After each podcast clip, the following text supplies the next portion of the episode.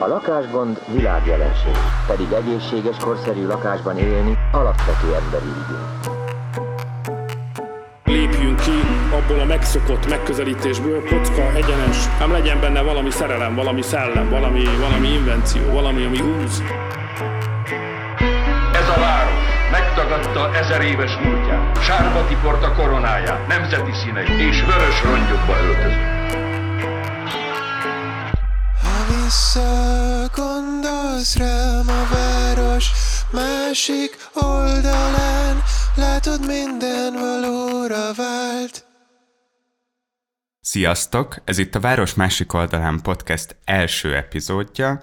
A Partizán csatornáján ez egy építészeti és urbanisztikai podcast lesz. Én Takács Ákos vagyok. Én pedig Sudár Orsolya. Szia Orsi! Az első kérdés, amit tisztázni kéne, hogy oké, okay, hogy építészeti és urbanisztikai podcast, de miről lesz szó ebben a podcastben? Hát először is bemutatkozunk, kicsit jobban megismerjetek minket meg, hogy miért is csináljuk most ezt, és aztán pedig... Bemelegítő témaként. Igen, meg egy kicsit bele is csapunk a lecsóba. A, a témánk ma az illiberális Budapest, tehát az elmúlt tíz év, ugye? Most már 11 év. év. Hát illetve egyáltalán a kérdés, hogy van-e értelme illiberális Budapestről beszélni. Uh-huh. Előre bocsátva a mai adással kapcsolatban, hogy biztos, hogy már egy csomó olyan fogalom, kifejezés, meg gondolatmenet fel fog merülni, ami lehet, hogy elsőre a hallgatók, vagy akár a mi számunkra sem lesz tiszta, de a lényeg az, hogy nagyjából szerintem ma minden olyan téma az asztalra kerül, amiről majd a podcast következő adásaiban is beszélni fogunk. Így, így. Jó, Orsia, kezdjük azzal, hogy röviden bemutatkozol. Suder Orsia vagyok, a CEUN csinálom a doktori képzésemet, összehasonlító történelemszakon, Úgyhogy a szakmámat tekintve történész vagyok, és a diszertációmat a budai vár felújítás történetéről írom, illetve a történelmi revizionizmusról, mint a történelmi szemléletek kríziséről lényegében. Wow.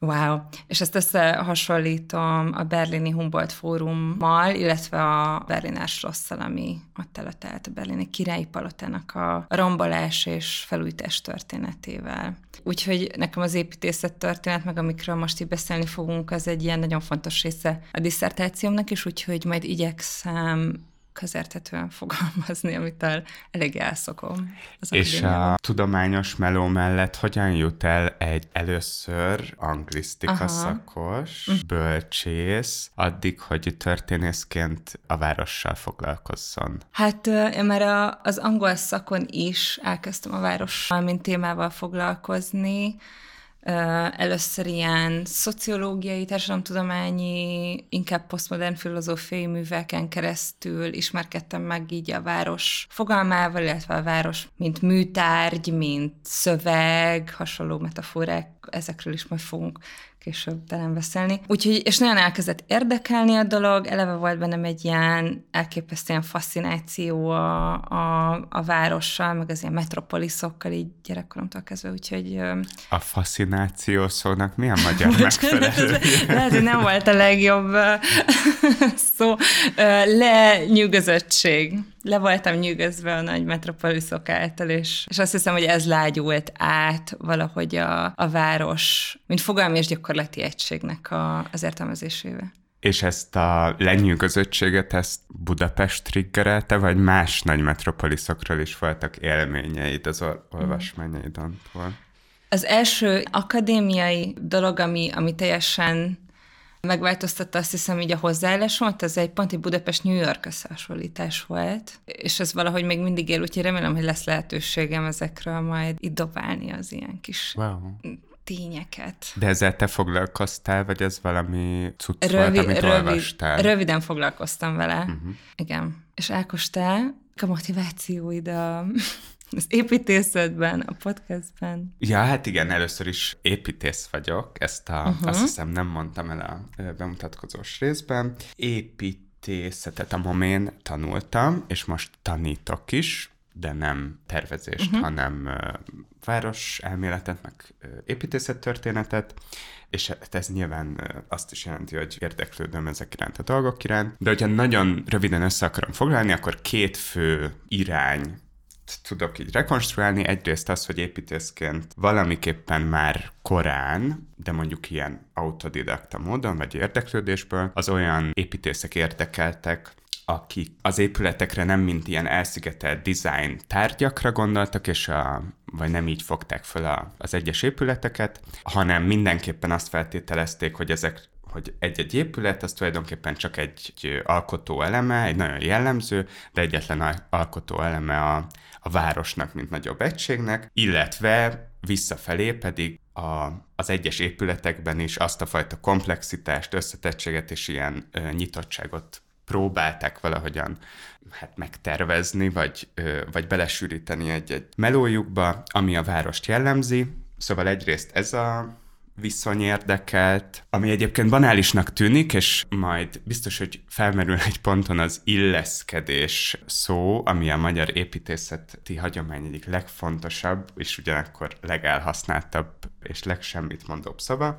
Szóval itt nem Bocs, egy ilyen... Mint hogy, mint, hogy valami illeszkedik a környezetébe. Igen, de ugye erről mindig ilyen mhm. esztétikai, vagy ilyen nagyon egydimenziós és kicsit moralizáló módon uh-huh. van szó. Engem nem, nem feltétlenül a belesimulás értelmében uh-huh. érdekelt ez a dolog, hanem ennél egy ilyen bonyolultabb viszony, de a lényeg az, hogy a városnak van építészet, és mindig a város felől kell olvasni ezeket a tárgyakat. Ez érdekelt, dióhéjban, és a másik tömb, ami pedig a, mondjuk a podcast szempontjából pontos, hogy oké, okay, hogy beszélünk az építészetről, meg a városról, mint házak halmazáról, és különböző, nem tudom, formák halmazáról, térbeli viszonyokról, de hogy az elég hamar nyilvánvalóvá vált, ilyen párhuzamos uh-huh. társadalomtudományi érdeklődéseimből adódóan, hogy hát a, a városnak pontosan a formáját, azt nem nagyon lehet megérteni anélkül, hogy ne értsd meg a politikai gazdaságtanát is uh-huh. annak, hogy a város az miért úgy épül adott korszakokban,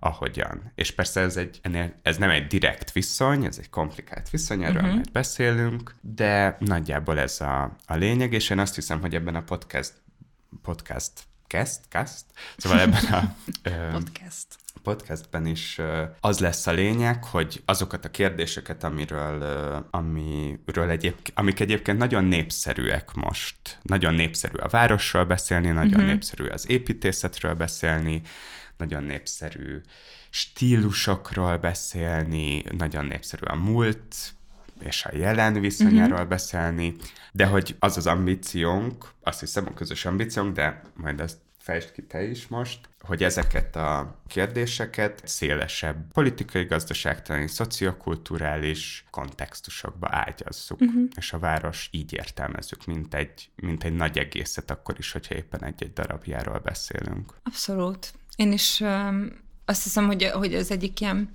motiváció, amikor elkezdtünk beszélgetni a podcastről, hogy milyen jó lenne, ha lenne ilyen, az az volt, hogy, hogy hogy így nem csak az akadémiai munkámban hiányoltam, vagy hiányolom a, a, a, a rendszer szintű elemzést építészetörténetben, esztétikában, politikai gazdaságtanban, hanem az ilyen közérthető tartalmakban is. Tehát, hogy, hogy nincs olyan, nem tudom, építészeti magazin, vagy olyan építészettel foglalkozó blog akár, ami, ami úgy szélesebben tárgyalná a rendszer szintű kritikát, és nem feltétlenül magát a rendszerkritikát az építészettel kapcsolatban, csak valamiféle átfogóbb rendszert alkotni így a, a kritikán belül. És a másik ilyen hiányosság, amit, amit érzékelek, és amint tök jó lenne változtatni, vagy behozni új, új értelmezési kereteket, az az, hogy így ne projektekbe gondolkozzunk, hogy mi lesz a Galvani híddal. Azt hiszem, hogy ez volt az első ilyen beszélgetésünk talán, hogy így olyan idegesítő, hogy van egy projekt, ami az egész városra valamilyen hatással van, meg ami mondjuk nagyon sokat elmond az éppen aktuális politikai rendszernek a, a mi benlétéről, és így egyedülálló projektekként értelmezzük ezeket, hogy igen, mint a Galvani híd, a MOL torony, tehát hogy, hogy, hogy ez egy hiányosság, azt hiszem a, a az építészetről, meg a városról való közbeszédnek. Tehát pont, mint a kapitalista rendszerén projektekben gondolkozunk, és nem rendszerben. Igen, ez furcsa, hogy most ezt mondod, vagy zavarba jöttem, mert ebben megegyeztünk már sokszor, de hogy közben nekem például a, a munkámban is, meg a, a gondolkodásomban is a projekt, az egy nagyon fontos szó, de egy kicsit másképpen használva, mint ahogy ezt így nem tudom, a mainstream ilyen urbanisztikai, meg városfejlesztős dumákban szokás használni, szóval szerintem fontos, hogy projekteken keresztül értsük meg rendszerként a várost, Viszont azzal teljesen egyetértek, hogy van a, az urbanisztikának egy ilyen elég pozitivista beszédmódja, ami mindig csak infrastruktúrában, mm. végtelen fejlődésben, és tulajdonképpen a miért fejlesszük a város kérdés negligálásával csak a hogyanra koncentrálva mm. foglalkozik, ami szerintem elég sekélyes, ez a fa- sekélyesek ezek a diskurzusok.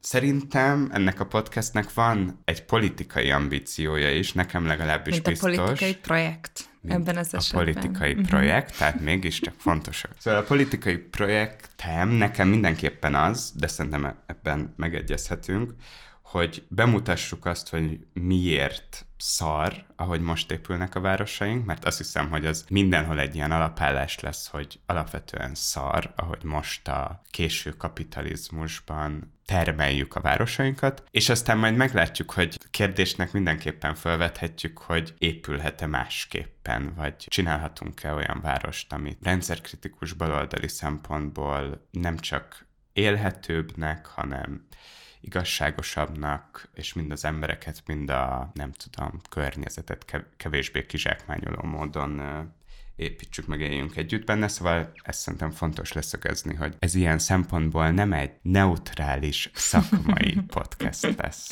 Na hát igen, ez, ez egy fontos disclaimer, azt hiszem az elején, hogy hogy, hogy kevesebbet fogunk találni ilyen nagyon építészet szakmázni, szóval, hogyha valaki nem tudja, hogy mi a kereszt gerenda, attól még érteni fogja, Igen. hogy miről beszélünk egyrészt. Uh, igen, és hogy uh, nagyon egyetértek ezzel a politikai céllal. Kicsit szkeptikus vagyok azzal kapcsolatban, hogy túl tudunk-e jutni azon, hogy beszélünk arról, hogy miért, miért épülnek rosszul és igazságtalanul, kizsákmányolóan, meglévő globális kapitalista paradigmákat újra teremtő városokban, hogy, hogy így meg kicsit meghaladni az erről való panaszkodást, de, de izgatottan várom, hogy, hogy mit tudunk így erről beszélgetni. Igen. Szerintem itt tök fontos lesz majd a múlt, Uh-huh. Mert hogy én azt is gondolom, hogy, hogy az ilyen technoutopizmus, meg ez a fajta ilyen uh, már említett pozitivizmus a, az urbanisztikának, meg ez az ilyen innovációs blabla, ez elfedi azt, hogy egyébként, hogyha részletesebben és elmélyültebben és kritikailag megismerjük a településénknek a múltját, uh-huh. akkor szerintem onnan kikaparható egy csomó olyan félbehagyott, elveszett, vagy egyszerűen csak elfeledett projekt, ha tetszik, uh-huh. és, és paradigma, vagy paradigma kezdemény, ami utat mutathat igen. a jövőbe. Igen, és ezért is fontos szerintem az, hogy most ugyan az illiberális Budapesttel kezdünk, de, de ez nem egy, Fide, egy 12 részes Fidesz kritika lesz a részünkről. Abszolút nem. Ja. Jó, hát akkor csapjunk a lecsóba.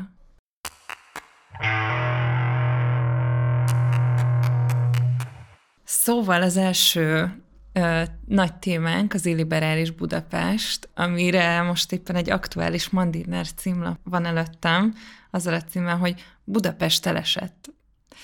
Ö, és akinek nincs a szem előtt ez az ikonikus címlap, ez úgy néz ki, hogy ilyen Google Maps-es és iMessage-es esztétikával vannak felsorolva Budapest bűnei, illetve a városvezetés bűnei, mint hogy rakpart átépítés, nagykörút, kerékpársáv, 2019 óta ostrom alatt el, és most itt a 40 fokos nyárban vége. Elesett, elesett a város.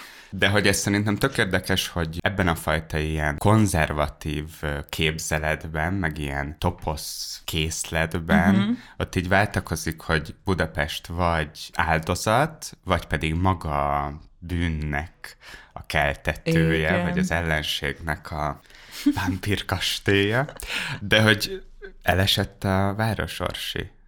Tehát, hogy nyilvánvalóan elesett a város, hogyha Tarlós István lennék, akkor én is azt gondolnám, hogy elesett a város. De hogy, hogy ilyen tök izgi, igen, amit mondtál, hogy ez a bűnös város versus az áldozatváros, ami izé állja az ostromot, és izé, hogy ennek megvan így a történelmi hagyománya ennek az ellentétpárnak, de hogy így kapcsolatban áll szerintem azzal is, hogy hogy gondolkoznak így városvezetések a városról, mint fogalomról és hogy mi az a fogalom, amivel operálnak, és ez nem nehéz kívülről, vagy így nem nagyon analitikus szempontból átlátni, de hogy ami, ami nekem például így nem tudom, a kutatásom, meg amikor így nem tudom, agyalok ezen, akkor eszembe szokott jutni, hogy nekem mi a város, akkor általában olyan dolgok jutnak eszembe, hogy most így nem a túl metázós szinten, hogy a város itt történelmileg az mindig egy ilyen, egy ilyen nagyon dialektikus, ellentmondásokkal teli hely, ami egyszer egy kísérlet, és egyszer egy befulladt kísérlet, mindig, tehát egy kicsit ilyen idő lúbban lévő tér, meg terek összessége. És, és ezek a narratívek, amikor ilyen, amilyen nagyon kategórikusan fogalmazunk a városról, hogy a bűnös város, az elesett város, a,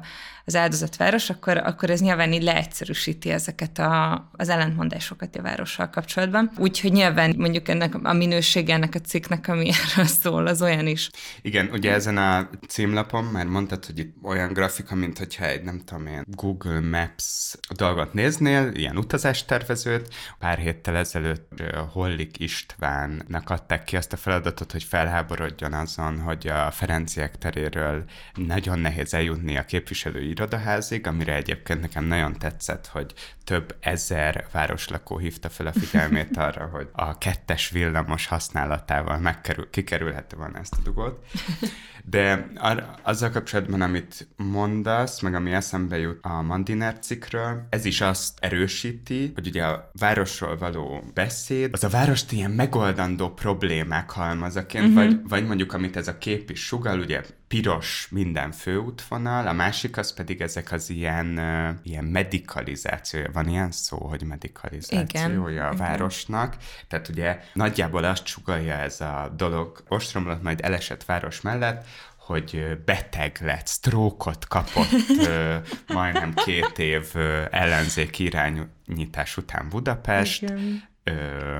és és hogy hát természetesen alkalmatlanok a város mostani gazdái arra, hogy meggyógyítsák ezt a beteg testet, de hogy ez, ez is egy ilyen abszolút a modernizmusból örökölt felfogás, hogy a városnak, mert most tágértelemben vett modernizmusra, hogy a városra, mint egy ilyen beteg testre tekintsünk, amit hogyha optimálisan vagy racionálisan tervezünk, ugye ez volt a nagy vágya a 20. századnak, akkor megjavítható vagy meggyógyítható uh-huh. ez a test, és hogy szerintem az biztos, hogy ezt a toposzt, ezt ki kell, vagy hogy ezt ezt kritizálnunk kell, mm. mert, mert ugye ez teljesen alkalmatlan arra, hogy megértsük pont azt, hogy a város az valószínűleg mindig egy olyan nagyon összetett és ellentmondásos kerete lesz az a, nem tudom, a társadalmi életünknek, mint ahogy te is mondtad. Mm. Szóval Orsi, ezen a ponton nagyon sokszor mondtuk már ki azt, hogy a város, és egy kicsit szerintem jó lenne beszélni arról, hogy mit értünk ez alatt, mert mint nyilvánvalónak tűnik, de ugyanakkor meg annyira megfoghatatlan pont a, a banalitása miatt, hogy szerintem tök jó lenne legalább elkezdeni felvázolni azt, hogy pontosan hogyan fogjuk használni ezt, a, vagy mit értünk az alatt, uh-huh. amikor a városról beszélünk. Így szakkumpak. Uh-huh. Hát nehéz szerintem ezt előre uh, megfogalmazni. Az egyik dolog szerintem, ami fontos, hogy, hogy így a város, az esetek többségében az nem szinoním a főváros szóval, és hogy ez egy ilyen külön kategória, vagy különféleképpen tudunk beszélni fővárosról, mint a városról. Tehát a város az egy, egy fogalmi kategória sokkal inkább, ami, ahogy így az elején is beszéltük, dialektikusan magába foglalja a városban történő folyamatokat, társadalmi folyamatokat, kulturális folyamatokat, materiális folyamatokat. Hát nincs erre jó magyar, vagy hát nincs erre olyan magyar szó, vagy kifejezés, ami lefedi azt a fogalmi ö, hagyományt, ami mondjuk az angol vagy a francia city, city szóban van, nem? Nem, nem ezért nehéz? Meg azért nehéz, mert amit szerintem a legtöbbször használnak mostanában, és ami uh-huh. szerintem egy nem túl szép vagy nem, egyszerűen nem túl szexi kifejezés, ez az épített környezet, uh-huh. az szerintem nélkülözi azokat az ilyen politikai meg kulturális dimenziókat, mint fogalom, ami a városban viszont, mint ugye eszményben vagy ideában is ott van. Szóval szerintem a, a legjobb meghatározás az, hogy a, a város az mindaz, amit képpen a társadalom átalakítja a környezetét, uh-huh. és ez, ez a komplex ilyen kerete az életünknek, és ez mind a, vonatkozik a, ennek a materiális, mint pedig a, a mondom, intellektuális, szellemi, politikai összességére, és itt még ahelyett, hogy megpróbálnám fejtegetni, most droppolok egy idézetet, Aha, ami szerintem elvártam. nagyon jól leírja ezt a dolgot. Szóval a David Harvey-nak, nálunk is legismertebb szövegében, a Városhoz való jog című szövegének a bevezetőjében idéz egy amerikai városszociológust, Robert Parkot, ami ebből szerintem fontos, hogy a város talán legjobb általános definíciója az, hogy a város az emberiség legsikeresebb kísérlete arra, hogy a szíve vágyai szerint formálja át a világot, amelyben él. És uh-huh. azt mhm. hiszem, hogy ez most egyenlőre mottónak tök jó uh-huh. szerintem a városfogalom kérdéséhez. Abszolút. Abszolút. Ez az idézet szerepel egyébként a leírásunkban is. Igen. Szóval nem csak azért, mert David Harvey munkássága különleges módon hozzájárult a kritikai városkutatáshoz. városkutatáshoz amit egyébként szerintem te még nem mondtunk. Még nem mondtunk ki. De ami egy ilyen fontos elméleti referenciapont lesz végig. És hogy ez egy ilyen tök jó megfogalmazás annak ellenére, hogy mondjuk így, így zsigerileg erre azt mondanám, hogy így vágyak, hogy miért pont a vágyakról beszélünk, hanem a vágyaink alapján van jogunk átalakítani a várost, hanem az igényeink alapján, meg a lehetősége, lehetőségeink, meg a gazdaság igen. vas Igen, igen, igen. Szóval, hogy, de hát az egész eszé erről szól, hogy ezt árnyalja ezt a kifejezést, meg igazából az egész munkásság arról szól, hogy árnyalja ezt a, ezt a mondatot. Úgyhogy nem, szeretettel ajánljuk, meg majd linkbe betesszük az elérhető magyar fordítást esetleg. Jó, úgyhogy szerintem ez egy ilyen jó kezdet, és aztán majd még úgyis sokszor fel fog merülni ez a város fogalom fogalom a mi részünkről is. Persze, szerintem ezt le is zárhat, vagy meg is egyezhetünk abban, hogy a város az egy ilyen gumifogalom lesz uh-huh. végig, amit, Igen. amit mindig az adott helyzetben használunk majd, Igen. vagy értelmezünk újra majd. Igen. Jó. Szupi. Na, szóval térjünk vissza a Mandinerhez. Térjünk vissza a Mandinerhez. Meg térjünk rá itt a, itt a hot topikra, az elmúlt tíz évre, ami minden ellenzéki hírportálnak az állandó szeretett kifejezés az elmúlt tíz év. Mi, mi, miért beszélünk az elmúlt tíz évről? Vagy mi az, ami most így különleges Budapest, meg a város van ez már? Mármint most csak elgondolkoztam egy kicsit, hogy ez, azt hittem egy kicsit, hogy ez a mi innovációnk lesz, vagy majd a az 22-es ka- kampányban jön el az elmúlt tíz évezés. Szerintem már elkezdődött a 22-es, ezt ja. hallottam. Így hallottam? Ja.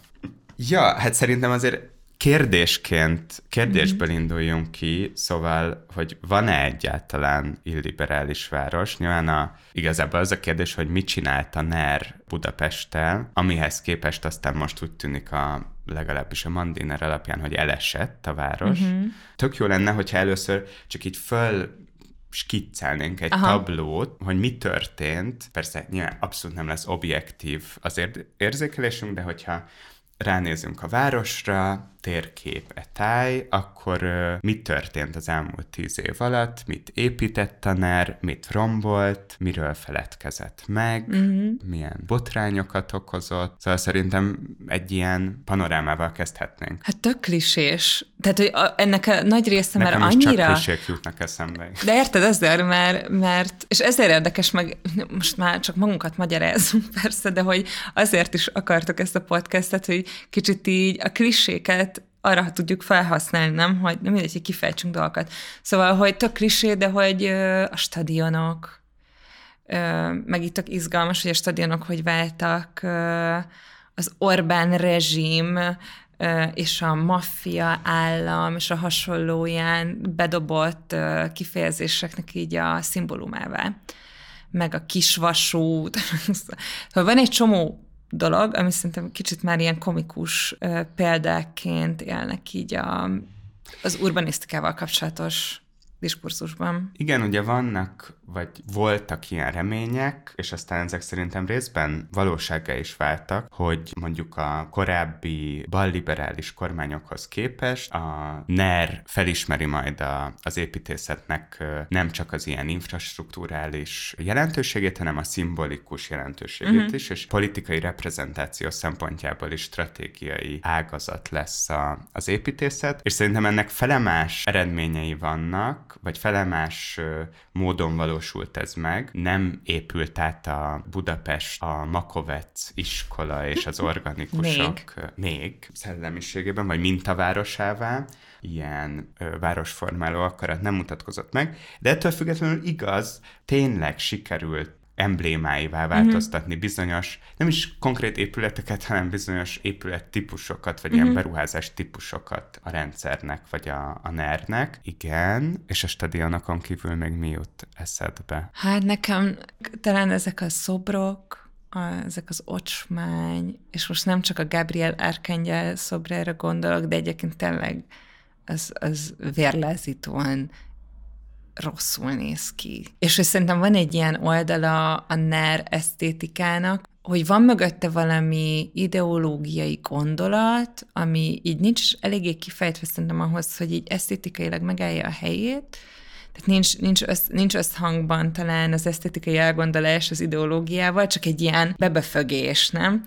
És rondák lesznek a dolgok. Én úgy örülnék, ha már látnék valami szépet, ami kikerül a NER agyából. Egyébként vannak szép dolgok, nekem például az Olof Pálma ház mögött lévő rózsakert, az így a maga gics paródiájában. Tett. Tök igaz, de ez is egy ilyen sokat tárgyalt dolog, hogy, hogy hát tényleg legyőzhetetlen vonzalmat érez a rendszer, vagy azok, akik a rendszerben olyan pozícióba kerülnek, uh-huh. hogy döntést hozhatnak ezekről a dolgokról a gics iránt. Ez szerintem tény. De hogy amikor azt mondtam, hogy nem lett ez egy ilyen totális vagy homogén projekt, akkor arra akarok gondolni, hogy amúgy szerintem érzékelhető egyfajta ilyen építészeti minőség, emelkedés, egészen azért, egészen egyszerűen azért, mert több forrás állt rendelkezésre mm-hmm. ezekre a projektekre. Szerintem egy csomó, hogyha most visszatérünk ez a panorámához, ugye mi történt, hogy lehet, hogy ezeknek egy részét mondjuk a 2010-es kormány és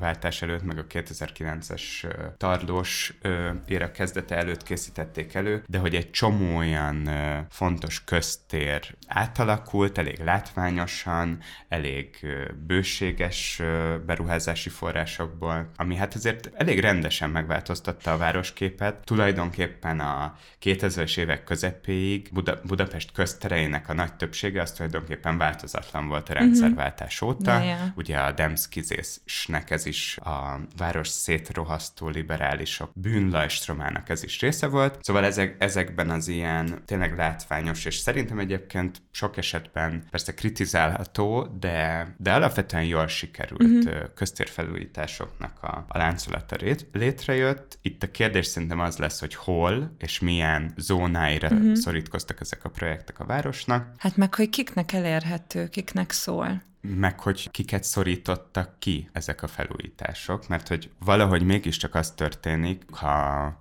Moszkva per Szélkálmán térre gondolunk, az a fajta kavalkád, ami uh-huh. mondjuk ott így egyébként Buda szívében a magyar társadalom egy ilyen tök jelentős keresztmetszetét tudta mutatni, az a felújítással, ha nem is tűnt el, de azért kilugozódnak uh-huh.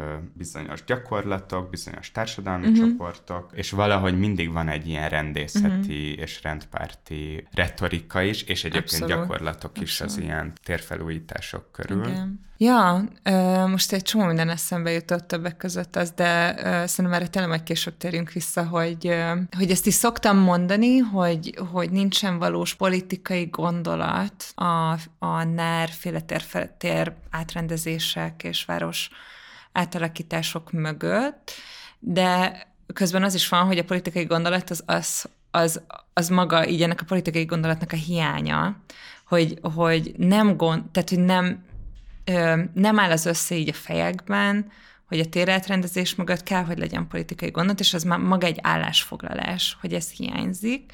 És szerintem ez a kilugozás, amit mondtál, ez, ez, ez ebből a szempontból fontos, hogy nem társadalmi problémákra ref- reagál a térátrendezés, hanem szinte kizárólag esztétikai és infrastruktúrális kérdésekre reagál. És azokra egyébként sok szempontból jól, tehát hogy nekünk tetszik, akik átbiciklizünk a, a Moszkva téren, meg amúgy is tele vagyunk nosztalgiával, és nem tudom, nekünk tetszik, de hogy, hogy az a, az, azokra a társadalmi problémákra, amik egyébként ezeket a tereket jellegzetessé tették, de valójában a társadalmi problémák gyűjtő helyévé váltak, azokra nem csak, hogy nem reflektál, hanem ugye intézményes és policy szinten ront a helyzeten. Ez, ez ebben szerintem az izgalmas, hogy, hogy úgy, úgy, úgy nincsen politikai program, hogy a politikai program az nem érinti az építészetet, meg nem érinti a várostervezést. Van viszont egy olyan sajátossága ezeknek a köztérfelújításoknak,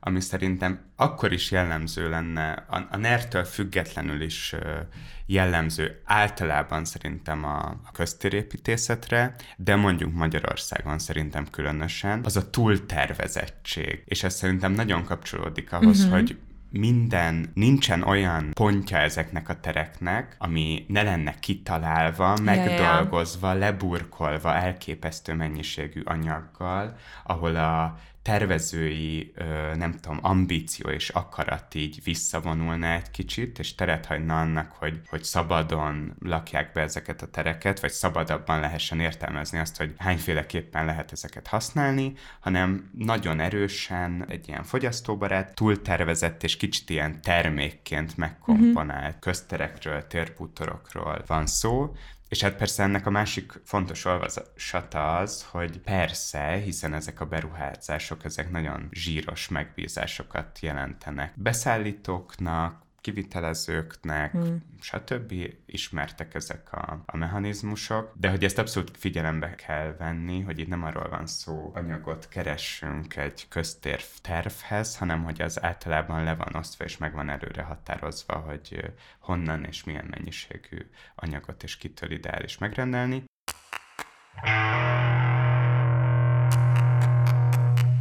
És hogy ennek kapcsán szerintem tök jó lenne áttérni rendszer szinten arra, hogy, hogy a NER-nek a, a város alakító ö, tevékenysége az milyen politikai gazdaságtani megfontolások vagy folyamatok alapján értelmezhető igazából. Uh-huh. Ja, hát szerintem, amit eddig elmondtunk, ez a fogyasztó központú politikai, nem is gondolat, hanem vízió nélküli hatalmi központú várostervezési paradigma, ez inkább neoliberális, vagy így, tehát hogy itt abszolút így a neoliberalizmus ugrik be, mi mégis az Végre illiberális. ehhez Végre, a szóhoz. igen, a 47. felvételi percnél. Szóval, hogy, hogy ez, ez maga a neoliberális város, de szerintem ami különleges, mert ez mind, tehát, hogy ezek a dolgok mindenhol van, ahol neoliberalizmus van, és de ott is, ahol nincsen, vagy ahol nem, nem ez a vad neolib gazdasági kultúra uralkodik, ott is nagyon hasonló folyamatok játszódnak le, de szerintem ami különleges itthon mégis, hogy bele van téve, vagy bele van csomagolva ez a neoliberális ö, gazdaságpolitikától túlfűtött város és település tervezés, ezzel az illiberális csomagolásba van rakva, most ezt nem tudtam szépen elmondani. De, de hogy ez van, mert hogy a politikai rendszer belátása az az, hogy ez nem egy liberális hely, ez nem egy liberális tér, és ettől ettől szerintem ez egy ilyen különleges helyszín, vagy, egy, ja. vagy szerinted mi, mi, mi az illiberális része, meg hogy esetleg előrevetítve egy kicsit a következő részünk tartalmát, hogy látsz-e történeti összefüggést a liberális és az illiberális Budapest között? Én azt gondolom, hogy alapvetően a városfejlesztési, meg városépítési szempontból ez a kormányzat az elmúlt tíz évben a lényegét tekintve a status quo vagy az ilyen, most mindegy, liberális vagy, vagy neoliberális uh, városeszményt, azt nem haladta meg, tehát azt tulajdonképpen érintetlenül hagyta. Uh-huh. Tök kapuira jött társadalom meg hatalom politikai céljaihoz. Az, hogy egyébként is 2008-as válság után az egész világrendszerben megfigyelhető az, hogy áramlott a, a tőktet környezetbe, tehát az, az mhm. ingatlan beruházásokba. Ugye ismerjük ezeknek a szélső értékeit, a senki által nem lakott luxus lakóházakkal a nagy centrumországok metropoliszaiban, vagy a, a globális városokban. Ugye mondjuk New Yorkban ezek a pálcika tornyok mm. talán a legjobb példák arra, hogy mit jelent az, amikor tulajdonképpen a tőkét tárolod vasbetonban, üveggel becsomagolva. Szóval, hogy szerintem kisebb mértékben, meg kevesebb gentrifikációs hatást ki fejtve, de Budapestet is alapvetően ezek a folyamatok alakították. Uh-huh. Ugye itt gondolhatunk a lakhatási válságra, arra, hogy ez alatt a tíz év alatt több mint megkétszereződtek az yeah. ingatlanárak Budapesten. Gondolhatunk arra, hogy egyébként már valószínűleg a Spice-ban volt a városnak a turisztikai reneszánsza is a 2015, de azután, és ez ugye egy ilyen kedvenc bevételi forrása, vagy bevétel eltérítő, becsatornázó forrása lett a, a rendszernek, mármint a, a turista uh-huh. biznisz. Szóval ezek mind olyan folyamatok, amik ugye az Airbnb és egyáltalán ezek a, a problémák, amiket tematizálódtak, de hogyan tudtak mhm. tematizálódni, uh-huh. és kik által ezek ebben a tíz évben. Szóval, hogy itt felépült egy csomó olyan ingatlanfejlesztés, ami, ami ezeket az új városrészeket, és ugye a hozzájuk rendelt ilyen életmódokat termékként eladva, tényleg hézagmentesen illeszkedik abba, ahogyan nagyjából mindenhol épülnek a városok, ja, ja.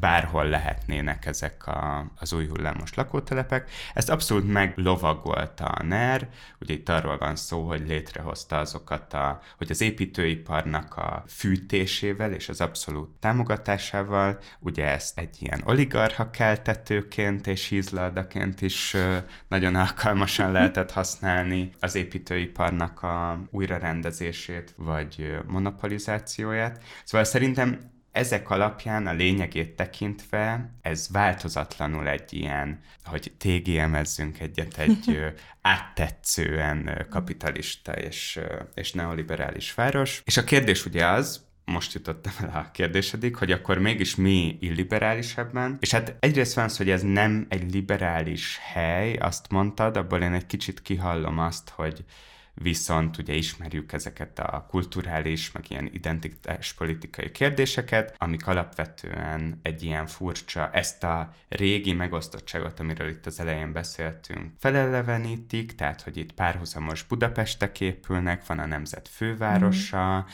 és az új nemzeti felső középosztálynak a, az ilyen gondtalan fogyasztásának, mert hogy ugye az az önreprezentációja tulajdonképpen, és nem nincsenek tulajdonképpen politikai politikai megmozdulásai, hogyha belegondolsz, vagy ilyen politikai identifikációs ritusai ennek a rendszernek, azoktól szerintem már jó pár évvel ezelőtt visszavonult, és ugye ott van a vár, uh-huh. erről mondjuk te írtál tök jó ö, cikket, és beszéltél is róla, ott sem merik, bár ezt félve fogalmazom így, ott, ott sem politikai ritusok, tömegrendezvények, gyűlések és ilyen, nem tudom, szekuláris szertartásai vannak a rendszernek, hanem kávézó, étterem, szórakozóhely, és a, a Joker kiállító tér. Igen. Szóval, hogy nehezen megfogható, hogy mi illiberális, de kíváncsi vagyok a te mm. véleményedre, hogy hogyha szerinted van egy város szövet, ami alapvetően abszolút a neoliberális paradigma alapján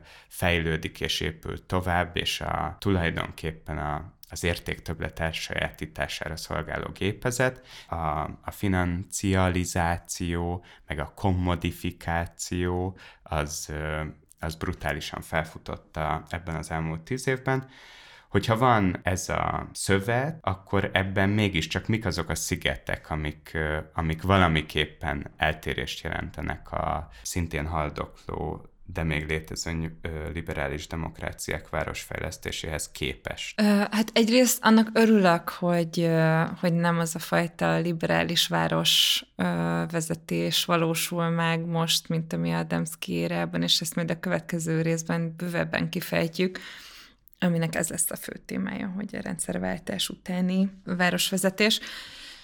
És szerintem most lehet, hogy igazából nem tudok válaszolni a kérdésedre, de hogy az szerintem egy fontos belátás, hogy Budapest történetileg, de azt hiszem, hogy a magyar nagyvárosok általánosságban, és meg a Trianon előtti nagyvárosokat is ide beleértem, mint nagyvárad. Tehát, hogy történelmileg áll, áll előttünk ez a dilemma, hogy a liberális ö, városfejlődés, illetve ez a, tehát, hogy a multikulti városfejlődés, hogy ezek a, hogy abban az időszakban, amikor Európában és a világon szerte mindenhol, vagy hát sok helyen elkezdtek kialakulni a, az urbánus nagy központok, akkor, akkor milyen politikai, nem tudom, rendszer szerint igyekeztünk a városokat így kordában tartani, mert itt ez a nagy kérdés, hogy időről időre felmerül az, hogy vannak ilyen népességbúmok, meg bevándorlás, átvándorlás búmok, és akkor így kordában kell tartani a várost. És ez egy régi hagyománya a, a, a várostervezésnek, meg a városról való gondolkozásnak, csak ilyen egyszerű logisztikai, infrastruktúrális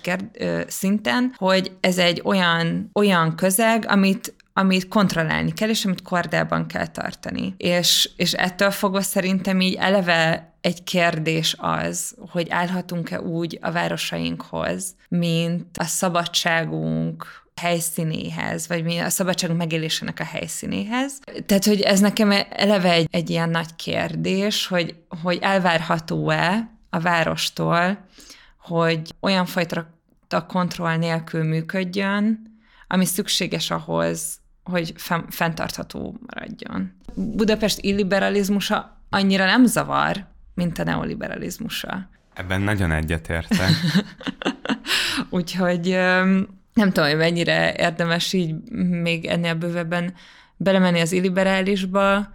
Én szerintem az egy nagyon fontos átható gondolata a beszélgetésünknek, meg amit így egyébként is tudom, hogy mind a ketten gondolunk, hogy, hogy itt, itt egy csomó dilemma van. Tehát, hogy nem lehet azt kijelenteni, hogy az elmúlt tíz év szar volt Budapestnek, vagy hogy Budapest rosszabb, mint előtte volt, építészetileg, térrendezési szempontból, de azt hiszem, hogy a legtöbb magyar nagyvárosról sem mondható el, hogy az elmúlt időszak az így kategórikusan rossz lett volna. És hogy itt azt hiszem, hogy a dilemma, és azért, azért is választottuk ezt ilyen bevezető témaként, mert hogy pont ezekre a dilemmákra szeretnénk majd rávilágítani, hogy van különbség felújítás, és amit így a NER-es építészet gárdai új rekonstrukciónak hív, amire például a Vár vagy a Városliget, hogy ilyen dilemma a városrész. De ez amúgy van, bocsi, csak te ezzel mélyebben foglalkoztál, ezt használják ilyen új szóként. Igen, az a, a Veselényi. Garai Andornak az előadásában ez volt, ez az új rekonstrukció. Nagyon örülök ennek a szónak, mert nagyon régóta keresem, hogy hogy referál maga a rendszer a saját. Veselényi Garai Andor, csak hogy hogy megegyezzük, ő ugye egy építész egyébként, és építész teoretikus, és ugye ő a Magyar Művészeti Akadémia berkeiben, vagy alkalmazottjaként kifejezetten a kortárs építészettel foglalkozó, nem tudom én, kutató, uh-huh. vagy mhm. ilyen az ő feladata az, hogy így rendszerezze azt, hogy mi történik hivatalból, és igen, ő egyébként, majd ezt is belinkelhetjük, ezt az Aha. előadást, szerintem ez egy rövid, 20 perces előadás, uh-huh. ahol szerintem ugyan kritikamentesen, de elég jól összefoglalja azt, hogy így az építészet és építés politikájára mi volt jellemző a, uh-huh. az elmúlt tíz évnek. Ja igen, dilemmáknál igen. tartottunk. Dilemmák, és egyébként pont ez az előadás szerintem ezt így jól bemutatja, hogy hogy néz ki egy dilemmáktól megfosztott szemlélet az elmúlt tíz évről így az építészetben, hogy nem, nem tudod azt hát mondani... Elég apologetikus hát, jellegű. Hát, igen, de hogy nem tudod azt mondani, mert hogy ezt állítja ebben az előadásban a, az előadó, hogy, hogy az elmúlt tíz évben jobb volt építésznek lenni, mint korábban, és ez így szerintem sok szempontból valószínűleg igaz, erről valószínűleg többet tud. Ez anyagilag de... mindenképpen. Igen. De Ugye pont ez, ez megint csak egy dilemma, hogy itt nagyon nehéz elválasztani a, kormány városfejlesztéssel, meg építészettel kapcsolatos politikáját, az egyébként is jelenlévő konjunktúrájától Ja, a, ja, ja. az építőiparnak, meg az Na de ez az, hogy ez így nem szóval- jelent semmit, ez a kijelentés, hogy jobb építésznek lenni, hogyha nem, nem kontestálod azzal, hogy hogy néz ki a pályázati rendszer, nem csak olyan építészek vannak, akik a semmiből építenek fel, ház van a műemlékvédelem, és hogy mi történt ezzel a szektorral. Na, most nem, nem is akarok igazából ebbe ilyen nagyon részletesen belemenni, csak hogy, hogy, hogy, hogy fontos az belátni, hogy nem elegendő véremenőleg kritizálni a rendszert, hanem hogy a dilemmákra felhívni a figyelmet, és hogy egy ilyen dilemma, ez az újrakonstrukció és felújítás, vagy erre akarták kérdezni, hogy ez micsoda pontosan? arra, hogy mit is jelentenek ezek az új rekonstrukciók, hogy ez hogyan kapcsolódik a, az egyébként az ilyen értelmiségi diskurzusban olyan jelentős, meg, meg botrányokat és hosszú vitasorozatokat kiváltó történelem szemlélete, meg, meg ilyen építészet szemlélet, vagy építészeti, nem tudom, értékválasztása a kormányzatnak, és hogy mondjuk ez a vár esetében, hogy ez szerinted, ez a jelenség hogyan illeszthető a, ez a fajta ilyen, nem tudom, építészeti reakciósság a rendszernek, ez hogyan, ami így kétségbejti a nem feltétlenül kormánypárti vagy építészeti meg urbanisztikai establishmentet, hogy ez így hogyan illeszthető bele ebbe a mindabba, amit most elmondtunk arról, hogy egyébként illiberális a város. Szóval szerintem egy, uh-huh. csak egy pár mondatban vázolt föl azt, hogy így mi van a várban, hogy szerintem ez egy dilemma, hogy mit kezdünk ezzel, és erről tök jó lenne valami friss gondolatot hallani. Um, A történelem hamisítás morális pánikján túl. Jó, hogy ahogy így felvezetted ezt, így azon gondolkoztam, hogy ez mennyire igazából nem az, i- tényleg így nem az illiberális rendszerrel van összefüggésben. Tehát, hogy ez szerintem nem sokban tér el, ez a újítsuk föl, vagy újra rekonstruáljunk régi épületeket, a régi, mert ugye ez az elgondolás, hogy legyen a budai vár, meg egyébként a magyar mm, reprezentatív terek összessége a régi dicsőségében, dicsfényében tündököljön, ami azt jelenti, hogy a Kossuth tér nézzen ki úgy, mint a második világháborús bombázások előtt. A várban azok az épületek, amik elpusztultak, vagy később lerombolásra kerültek a budai, vagy a várban, igen, azok is épüljenek vissza az eredeti homlokzattal, az eredeti kertrendszerrel, és csak belül kapjanak más, illetve új funkciót. Szóval ez, a, ez az alap gondolat, és hogy szerintem az, hogy, hogy felújítás vagy új rekonstrukció, ez nem lényegében más dilemma, mint hogy felújítsunk-e omladozó lakóházakat, azoknak a lakóknak, akik most is laknak benne, vagy, vagy húzzunk fel teljesen új házakat, ilyen új építésű házakat, frissebb ingatlanárakkal, olyan környezetben, ahol mondjuk a házak nagy része nem, ezt mondjuk tudjuk hívni ezt a folyamatot gentrifikációnak. Tehát szerintem abba, tehát gazdaságpolitikai szempontból nem sokban különbözik a kettő, abból kiindulva, vagy amiatt, hogy mondjuk így a várban is azért nem tudnak funkciót találni ezeknek az épületeknek, tehát hogy a József főhercegi palota nem tud egy főhercegi palotaként funkcionálni természetesen 2022-ben, majd, de tud funkcionálni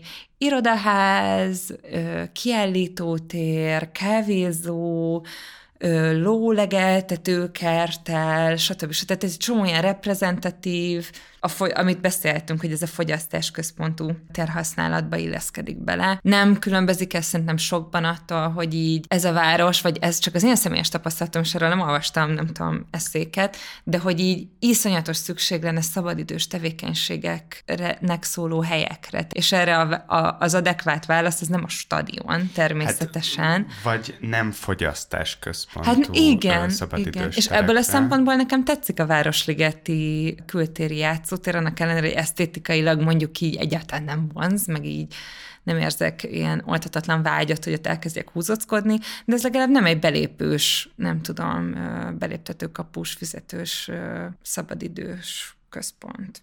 Bár úgy hallottam, hogy megfelelő öltözet hiányában nem engedtek be az Olof Palme ház új Igen, de, de ez fizetés, és rohadt drága. a Városligetben is megjelenik a az exkluzivitás. Absz- de... Abszolút, meg hát, na mindegy, szóval, hogy szerintem inkább implicit módon jelenik meg itt az ex- exkluzivitás, és nem, nem ilyen direkt módon.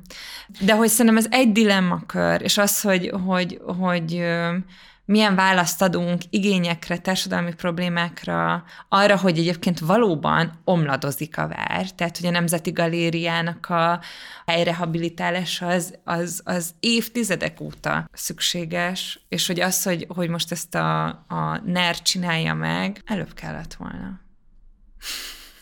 Előbb kellett volna a progresszív építészeknek aggódnia, aggódni, vagy cselekednie. Igen. Vagy nem biztos, hogy most ö, meg tudtam válaszolni ezt a kérdést. Fogyasztás központú, gentrifikáló hatású, a teret, mint, ö, mint terméket és újra termelhető terméket ö, tekintő rendszerről van szó. Az, hogy ö, a város terei azok, azok abszolút és szinte kizárólag a, a közép és felső középosztálynak képül, bár tudjuk, hogy nincsen középosztály, de de mégis elve a retorikai fordulattal, hogy ebben lesz exkluzív a rendszer, és az, amit mondták korábban, szerintem itt, itt jön be, hogy ilyen szigetvilágszerűen kiemelődnek projektek, kiemelődnek helyszínek így a városban, amitől, amitől olyan érzés van az embernek, mint hogyha egyik valóságból sétálna át egy másikba. Hát igen, és ugye te hívtad fel a figyelmemet a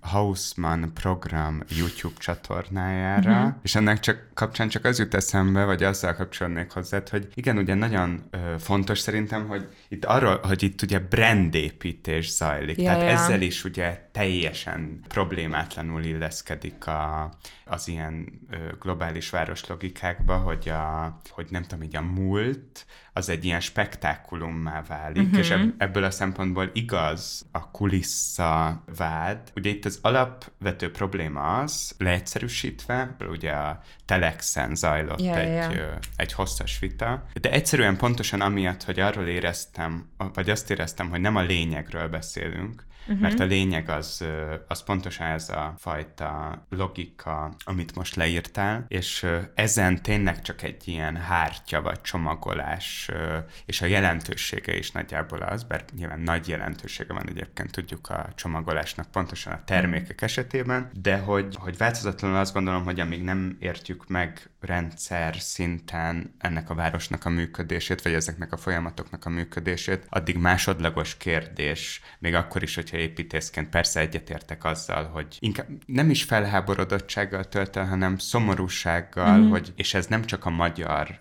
viszonyokra jellemző, hogy nincs olyan, épi, egyszerűen nincs olyan progresszív építészeti kultúra, amiben bíznának a döntéshozók, hogy az képes olyan vonzó tereket létrehozni, és olyan összetett tereket létrehozni, mint amilyeneket ezek a történeti minták. Még uh-huh. akkor is, hogyha ők persze valószínűleg ugye nem is dolguk, hogy mélységében megértsék ezeket uh-huh. a mhm. mintázatokat, és tényleg csak mintaként vagy csomagolásként használják, de csak azt akartam még szerintem zárásként mondani, hogy szerintem abból a szempontból is, és ugye visszatérve a morális pánik kifejezéshez, mm. hogy azért is tartom szomorúnak ezt, mert ezek a, ezekben a vitákban az egész új rekonstrukciós, visszaépítési, visszahamisítási folyamatnak szakmai és, és nem tudom, etikai alapon ellenálló hozzászólók azt nem mérik fel, hogy a másik oldalon szerintem ez egy sokkal kevésbé átgondolt és mély, és sokkal kevésbé ö, ideológiai meggyőződ, meg esztétikai ja, ja. meggyőződések alapján kigondolt dolgok. Pontosan lehet tudni, hogy a, ebben is, mint minden másban, ez egy abszolút opportunista társadalmi hőmérőzésen alapuló dolog. Ez történt egyébként a lege, az első Fidesz kormány alatt is a Nemzeti Színház is így jött ki a gépből, uh-huh. ja, hogy egészen egyszerűen felmérték azt, hogy a társadalom legnagyobb része ö, aranykorként, és nem tudom, ilyen ö, a város fénykoraként, és ilyen általános progresszív időszakként az eklektika korszakára tekint. Nyilván ezért a vár esetében is ezért a századfordulós állapotot. De azt gondolom, de hogy ez szerintem ilyen elég egyértelmű, Ja, hogy, a, hogy ezt a korszakot, vagy ezzel tudnak a legjobban azonosulni. Igen, de szerintem mm, csak annyiban árnyalnám ezt, hogy, hogy itt van egy ilyen politikai kommunikációs stratégia mögött, és ebben viszont, tehát itt tényleg van egy stratégia, hogy az építés, meg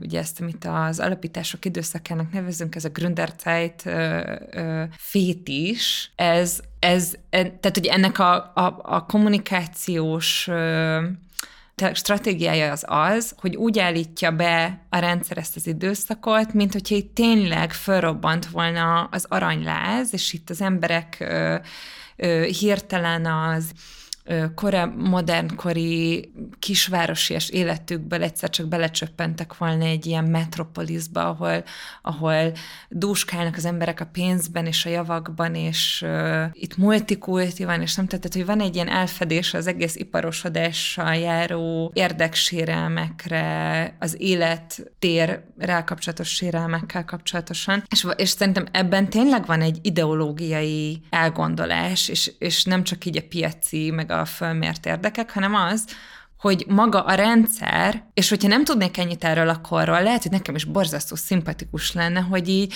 ú, de iszonyat jól lehetett az 1860-as, 70-es években élni, amikor, amikor mindenki ott volt, ahol lennie kellett, jöttek fel vidékről a munkásnak az emberek, és boldogan izé ö, ö, laktak a keleti környéken, Csikágóban, és ez mekkora fan lehetett, és közben megépültek a bérházak, ahol ö, éldegeltek a, nem tudom, az asszonyságok, és jártak a szalonokba, és akkor oh, kiegyezés, és ez micsoda csodálatos Polgárosodás. polgárosodás, és, tehát hogy ebben tényleg van egy ideológiai elgondolás, ugyanis a Gründerzeit időszakában is egy dolog mozgatta a, a társadalmi mobilitást, és ez a tőke volt.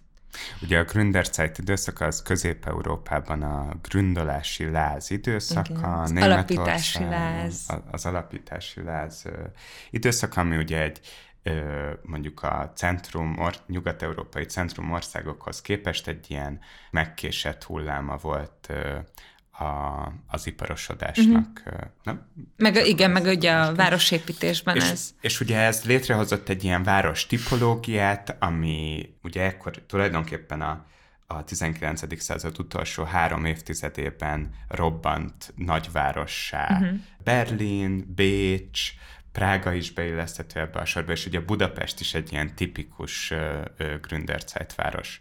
Igen, ebben igazad van, lehet, hogy pongyola voltam, úgyhogy önkritikát gyakorolok, sőt az is lehet, hogy blöfföltem ezzel a... Vagy provokáltál, fe, fel, ezt kell mondani. Fogy, fogyasztói mm. igényfelméréssel. De bocs, abban szerintem tökre igazad van, vagy, vagy ezen érdemes gondolkozni, hogy itt a branding az abszolút egy ilyen fogyasztói dolog. Tehát, hogy amit mi kész, hogyha elmegy az ember, és én ajánlom az embereknek, hogy sétáljanak bele a Millennium házába, ugye az a volt Olof Palme ház, és nézzenek körül, és, és figyeljék meg azt a brandinget, ami ott történik. Mert ez egy különleges, tehát hogy, hogy ezt így fel fogjuk ismerni 30 év múlva, hogy Jézusom, tényleg ez volt a NER, ez történelmi esztétikája, ez az ilyen klasszicista, eklektikus, historizáló, replikák mindenütt vegyítve, valami fajta ilyen technológiai innováció, vagy mindenben van egy tablet, meg egy kivetítővászon, és hogy, hogy itt szerintem ebben tényleg van egy ilyen fogyasztási dolog, hogy ez egy termékké válik, és itt jön be, amit mondtál, hogy ez a spektákulum rész, hogy biztos, hogy, tehát hogyha nem is ilyen direkt módon, de arra biztos, hogy volt a 2008-as válság után milyen faszán fog kinézni, hogy építési lázról nosztalgiázunk, és nem, nem tudom, a szocializmusról. Tök, szerintem tök jó, hogy most ide jutottunk, mert hogy szerintem ezzel kapcsolatban juthatunk arra a konklúzióra, vagy konklúzióvázlatra, uh-huh. hogy itt ennek a korszaknak és ezeknek a az építészeti stílusoknak, vagy így az eklektikának egy ilyen valóban egyébként már mint a korszakot történeti értelemben meghamisító ö, termékként való újracsomagolása mm. zajlik, ami abszolút ö, úgy látszik, hogy jól fogyasztható és sikeres termék, de hogy sokkal inkább erről a logikáról van szó, és nem pedig arról, és nem pedig arról, hogy itt a rendszer ilyen komoly ideológiai értelemben véve mélyen átgondolt kult, kultúrpolitika alapján díszleteket, ja, ja. vagy nem tudom, reprezentációkat termelne a saját reprezentációjához. Tehát, hogy ennél ugye egy ilyen, ha, ehhez képest ez sokkal inkább egy ilyen habkönnyű, ja, ja. Ö, tényleg termékelvű újra teremtés ennek Igen. a korszak, vagy megidézés ennek a, a korszaknak. Igen, most ahogy ezt mondtad, így eszembe jutott, hogy egyébként a, a, a Nemzeti Múzeumban volt egy számomra batrányos kiállítás. A tízes évekről, meg hát egy a horti időszakról, és, és a kiállítás után az ember elfogyaszthatott egy monarchiás krémest, azt hiszem valami ilyesmi volt a neve. és, és mi volt a monarchiás krémes? Már nem emlékszem, hogy mi volt pontosan a neve, de arra emlékszem. De mindegy, szóval lehetett menni a kávézóba és krémes tenni, és ez szerintem ilyen tök jól leírja, hogy, hogy abban manifestálódik ennek a rendszernek az ideológiája, hogy csinálunk hozzá egy, hogy építünk hozzá, vagy rekonstruálunk egy kiállítóteret, abba csinálunk róla egy kiállítást, ami önmagáról szól, mert és utána az egészet meg is ehetjük. Meg is ehetjük, meg is ihatjuk.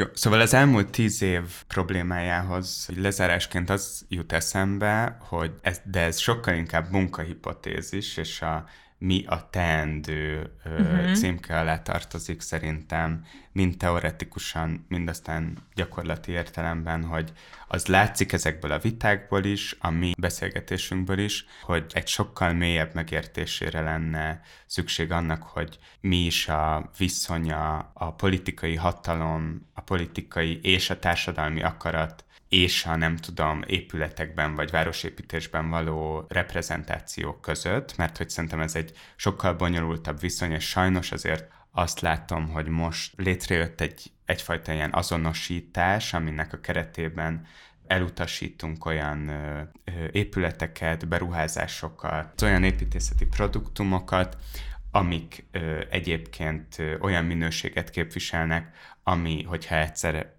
ennek az aktuális hatalmi konstellációnak vége lesz, akkor, akkor belakhatóak más egyszerűen uh-huh. más politikai projekt is belakhatja. Ugye az építészetben van a hosszú időtartamnak a problémája, hogy egészen egyszerűen a legtöbb épület jó esetben túléli azokat a rendszereket, vagy legalábbis konfigurációkat, ami létrehozza. És uh-huh. ez szerintem nagyon fontos ezt mindig szem előtt tartani, és ezért tud gyengén vagy tompán hatni az ilyen moralizáló, pusztán ilyen szakmai etikai kérdésekre koncentráló, vagy ezek alapján a különböző uh-huh. produktumokat elutasító diskurzus, mert egyszerűen ez nem így működik. Tudjuk, hogy rettenetes politikai rendszerek is létrehoztak a történelemben nagyszerű, vagy legalábbis jól működő és maradandó városrészeket, épületeket, térrendszereket. Szóval itt van egy ilyen elcsúszás. Egy politikai rendszer emlékművének emelt épületeket is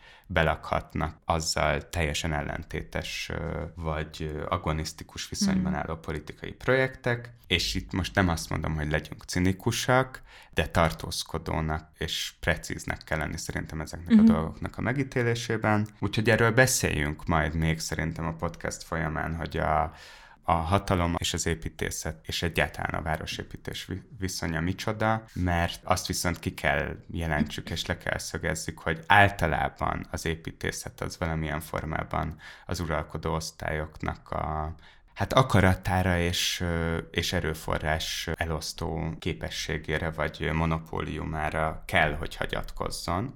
Tehát ez soha nem lesz ebből a szempont. Nagyon nehezen tud kritikai lenni, ja, ja. úgyhogy szerintem nincs kritikai építészet, csak kritikus építészek, vagy politizáló mhm. építészek, uh-huh. amiből szerintem több kellene, és jöjjön a szegmens.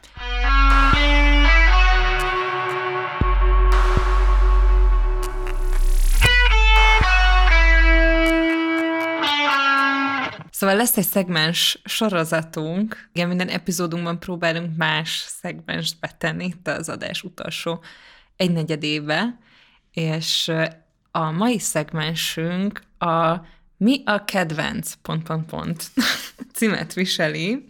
Szóval Ákos, mi a kedvenc hidad? De nem tehetem ki, viszont rájöttem, hogy nekem a Lágymányosi híd a kedvenc hidam. Azt én is nagyon szerettem régen. Mert uh-huh. piros, uh-huh. amúgy nem piros, mindegy, bordós. Bordó, igen. Mondjuk azt. De azért szeretem nagyon, mert uh, ugye én vidéki gyerek vagyok, és, uh, és amikor a Dunajváros felől a hatos útról megérkezik a busz, de egyébként amikor a vonat is, uh, akkor uh, a Legymányos hídról nagyon jól belátható a város, és, uh, és azonnal tulajdonképpen minden elét tárul, úgyhogy ott van egy ilyen, szoktam figyelni az embereket, uh-huh. a, mhm. mármint az utastársaimat a buszon, hogy hogy kinéznek-e, és nekik is van-e ilyen aha élményük, okay. hogy megérkeztek. Ezért, meg mondom, szerintem amúgy szexi a színe, szerintem tök jó lett volna, hogyha mellette a most felújítás alatt lévő vasúti híd is valami nem ilyen uncsi fehér lenne, hanem szép. Yeah, yeah. Nekem sokkal kispolgári válaszom van, azt hiszem erre a kérdésre. Nekem a Margit híd a kedvenc hidam, és egyrészt ilyen kamaszkori lelkesedésből, az Arany János Hídavatás című verséből, és az ahhoz kapcsolódó Zicsi uh, Metszethez kötődik. Meg amúgy rájöttem, hogy azért, mert ez az egyetlen híd, amiben van kanyar, és nagyon tetszik az a kanyar, és nyilván tök jó, hogy le lehet menni a Margit szigetre, egy kicsit több funkciós, de egy izgai van benne egy kanyar. Mindenkinek ajánljuk, hogy ha átbiciklizik, gyalogol, és villamosozik, mert ugye autóval nem járnak hallgatóink nyilván. A Margit hídon a kanyar után egy nagyon jó szögből megtekintheti a NER eddigi talán a városképben legjelentősebben beavatkozó produktumát, a MOL új Hát törpe felhőkarcolóját, Igen. ami egyébként hivatalosan tök béna, mert nem is számít felhőkarcolónak, mert nem éri el azt a, Igen. a megfelelő méterszámot, amit most nem tudok hát fejből. Ja. Nem mindegy, nem a méret számít. nem. Azt Hernádi Zsoltnak is biztos ezzel nyugtatták.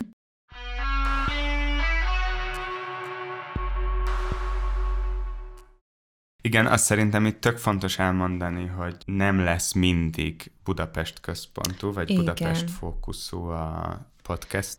Ez az egyik, szóval a másik pedig az, hogy nem mindig csak ketten fogunk beszélgetni, uh-huh. hanem idővel tervezünk majd vendégeket is hívni.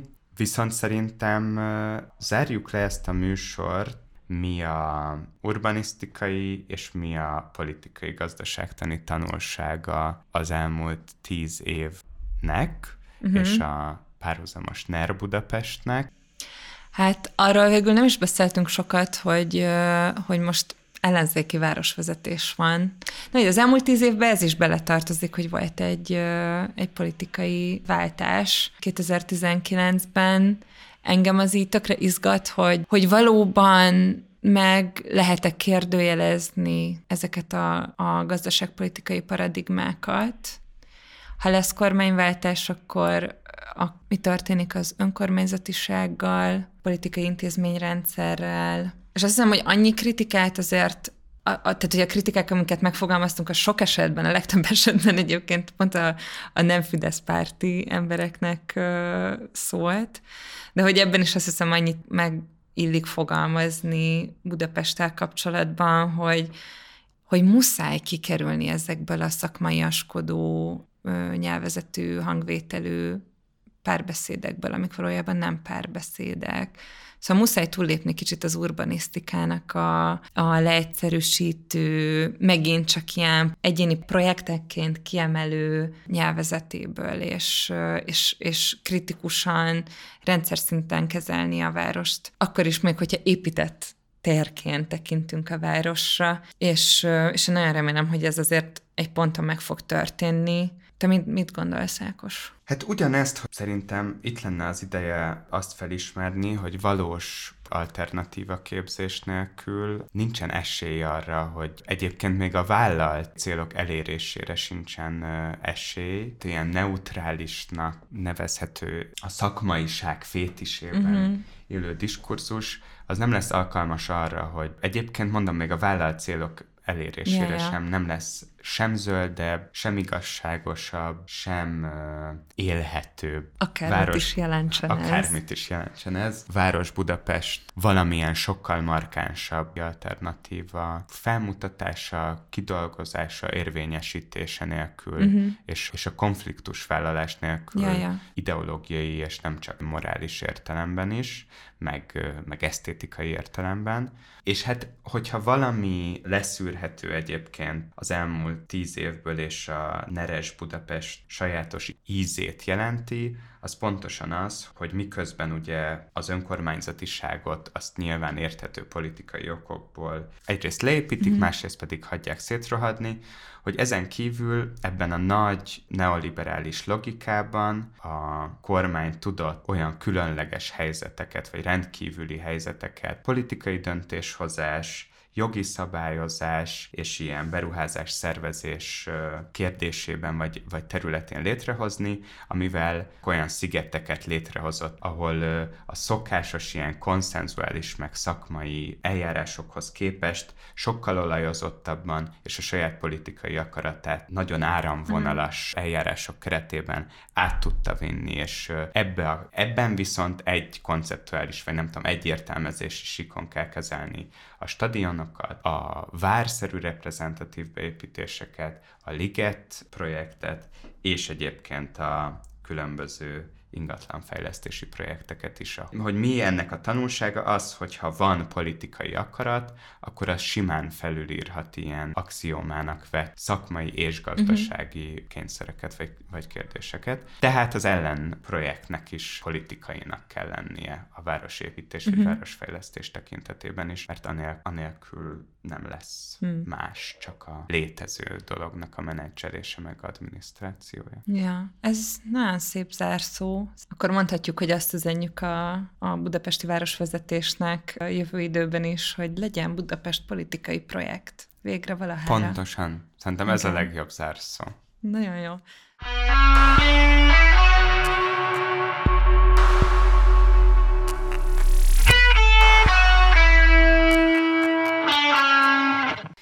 Köszönjük szépen, hogy hallgattatok minket, és bizalmat szavaztatok ennek az első adásnak, és nagyon köszi a Partizán stábjának, hogy lehetővé tették, hogy kipróbáljuk magunkat, hogy együtt dolgozhatunk. És nagyon fontos elmondani, uh-huh. hogy Facebook oldalunk, illetve Instagram oldalunk is van, amin vizuális tartalmakkal egészítjük ki, illetve támogatjuk meg, vagy illusztráljuk a, a beszélgetéseinket. Ezeknek a linkjét megtaláljátok Igen. a leírásban, és köszi! Mindegy. De elértek minket a, a város másik oldalán kukat, gmail.com-on is. Küldjétek el az észrevételeiteket, a kérdéseiteket, és az építész vicceiteket erre az e-mail címre. Így, így.